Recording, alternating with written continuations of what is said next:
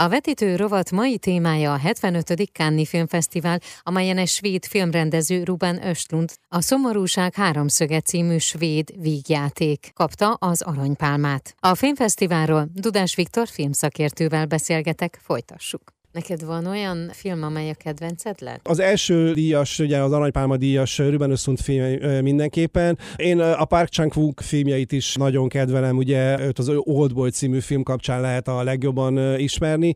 Ez a filmje is egy olyan alkotás, kicsit az, az erőszak és azon belül az elengedés és a, a megtartás és az érzelmek háromszögét, sokszögét járja körül. Ez mindenféleképpen egy érdekes alkotás. Hát ugye ilyenkor a, a filmfesztivál után után rögtön, ugye, mert hogy ugye Kámban uh-huh. a verseny mellett ugye a világ legnagyobb filmes vására is a második film is helyet kap. Ilyenkor ugye még rögtön nem mindig tudjuk, hogy melyek azok a filmek, amelyek Magyarországon elérhetőek lesznek. Azt tisztán látszik, hogy az idei marketben a versenyfilmekért most már a kábelszolgáltatók is komolyan uh-huh. versenyre szállnak, tehát hogyha adott esetben moziban nem is, de nagy valószínűség szerint azért a krémje az idei fesztiválnak a, a kábelszolgáltatókon keresztül keresztül elérhetővé válik majd Magyarországon is. Volt valamilyen magyar vonatkozása az idei filmfesztiválnak? Az idei fesztiválnak a rövidfilm kategóriában volt magyar érdekeltsége. Szelestei Bianca, nagyon tehetséges fiatal filmrendező lány, akivel egyébként nekem már kétszer is volt alkalmam együtt dolgozni. Az ő filmje kapott meghívást a Short Film Cornerbe. Hát sajnos díjat nem kapott, de az, hogy, az, hogy az idei évben is ott tudott lenni egy magyar alkotás a versenyben, azt gondolom, hogy ez mindenféleképpen egy jó jel. Hát minden évben nem nyerhetünk, és minden mhm. évben a versenyszekcióban sem lehetünk ott, de azt gondolom, hogy az, hogy a magyar film és az új feltörekvő magyar filmes generáció él és dolgozik, és figyelemmel kíséri a nemzetközi szakma, ezt mindenféleképpen nyugtázhatjuk. Egyébként ugye a, a, a Marketen a Magyar Nemzeti Filmintézet is képviseltette magát, és ugye a Katinka című dokumentumfilmnek úgymond a világpremierje a Cannes Filmfesztiválnak a Marketjén volt. Katinka filmről is fogunk beszélgetni beszélgetni, majd egy következő adásban, most pedig köszönöm szépen. Én is köszönöm. A vetítőrovat mai vendége Dudás Viktor filmszakértő volt. Klasszik Rádió 92 egy benne a nyitány, a nyitányban pedig indul a vetítő rovatunk, ahol a mai vendégem Dudás Viktor filmszakértő. Jó reggel! Jó reggel kívánok, köszöntöm a kedves hallgatókat ismét! Amiről most beszélgetünk, a 75. Cannes Filmfesztivál, amely ugye véget ért. Sok-sok minden van, amiről beszélgethetünk a Cannes Filmfesztivállal kapcsolatosan. Milyen volt a 75 Érdekes. Ugye Cannes az mindig is egy nagy ünnep a szerzői filmesek körében, mert végül is ez a világ legrangosabb filmfesztiválja, ahol ugye nem feltétlenül a kereskedelmi érdekek dominálnak a bemutatandó filmek kiválasztásakor, hanem kifejezetten a művészi és a szerzői értékek. Most ehhez képest egy picit azért furcsa volt az, hogy a Top Gun című film már a fesztivál elején gyakorlatilag elhapolta mindenki uh-huh. elől a figyelmet, és ugye a film főszereplője és producere Tom Cruise tiszteletbeli aranypálmát kap kapott, tehát egyfajta életműdíjat kapott. Ezáltal Alain Delon, Jean-Paul Belmondo, Bertolucci vagy Agnes Varda társaságába került, ami azért egy picit azt kell, hogy mondjam véleményes, mert jó, hogy Clint Eastwood is kapott tiszteletbeli uh-huh. aranypálnát, de azt gondolom, hogy Clint Eastwood rendezői és színészi pályafutása azért némileg nem összehasonlítható, hogy ilyen jó magyar kifejezéssel uh-huh. éljek Tom Cruise művészetével. Tehát nagyon-nagyon sokan, akik a Cannes aranypálmára uh-huh. hajtanak, pestélyesen szólva, azok nagyon nehezen nehezen tudnak közösséget vállalni azokkal a filmekkel, amelyeket Tom Cruise készít és uh-huh. képvisel. Tehát azért ez egy kicsit olyan kierőszakoltnak tűnik. Tehát, hogy Tom Cruise-nak előbb van Cannes tiszteletbeli aranypálmája, mint mondjuk Brian De Palmának, vagy Martin Scorsese-nek, uh-huh. vagy Francis Ford Coppola-nak,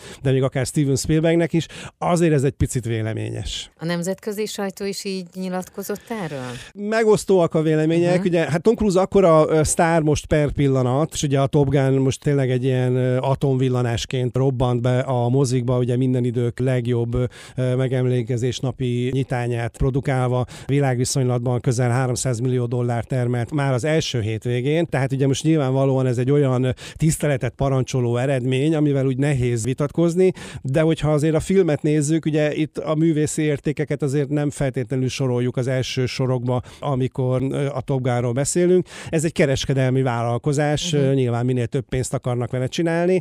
Ez a sajtót is nyilvánvaló módon megosztotta, és hát ugye azok az újságírók, akik a Cannes filmeket hozsannázzák, és a Cannes programot epedve várják, hogy na, milyen filmek lesznek a versenyben is, miket fog a zsűri díjazni. Ők mondjuk a Tom Cruise filmre szerintem még egy unalmas esős vasárnap délután se ülnének be szívesen, emiatt valóban megosztó. Én nem gondolnám azt, hogy Tom Cruise nem lenne fontos személyiség jelen filmgyártásában, mert nyilvánvalóan az, tehát egy megkerülhetetlen figura, sikerfilmek garmada, ugye közel 8 milliárd dollár bevételt termeltek eddig filmjei, tehát azért ez egy mindenféleképpen impresszív életmű, de hát nem a Cannes mércével mérve. Uh-huh. Na beszélgessünk Tom Cruise után, hogy akkor ki nyerte az aranypálmát. A szomorúság háromszöge, ugye? Igen, a szomorúság háromszöge Ruben Östlund filmje, ami egy picit groteszk és torz tükör jelenlegi értékválságos társadalomnak, ugyanis ugye nagyon gazdag és nagyon népszerű emberek egy ilyen jachtúrán vesznek részt, ahol a mhm. kapitány Woody Harrelson, aki üdítő felbukkanás Ruben Östlund filmjében, és ezen a hajón ugye történnek olyan dolgok, amely arra késztet mindenkit, hogy teljesen új újra tervezze és újra gondolja az életét. Egyébként az, hogy Kán is egy picit megpróbál kommerciális irányba menni egyre nagyobb léptekkel, az jól látszik ezen a fesztiválon.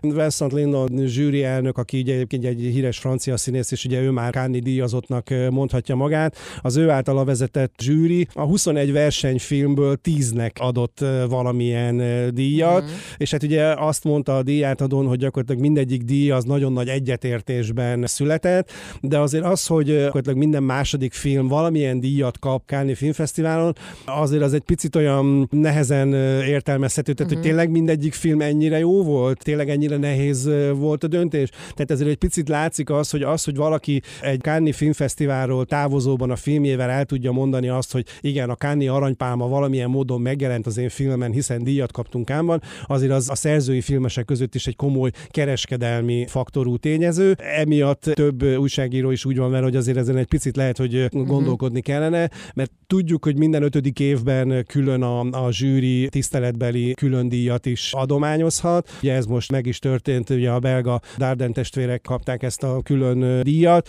de azt gondolom, hogy azért ennél jobban összpontosítani kellene a díjakat, már ha szabad egy ilyen kritikát mhm. megfogalmazni Budapestről Kám felé. A vetítő rovat mai vendége Dudás Viktor filmszakértő, a témánk pedig a 75. Cannes Filmfesztivál. Már is folytatjuk a beszélgetést.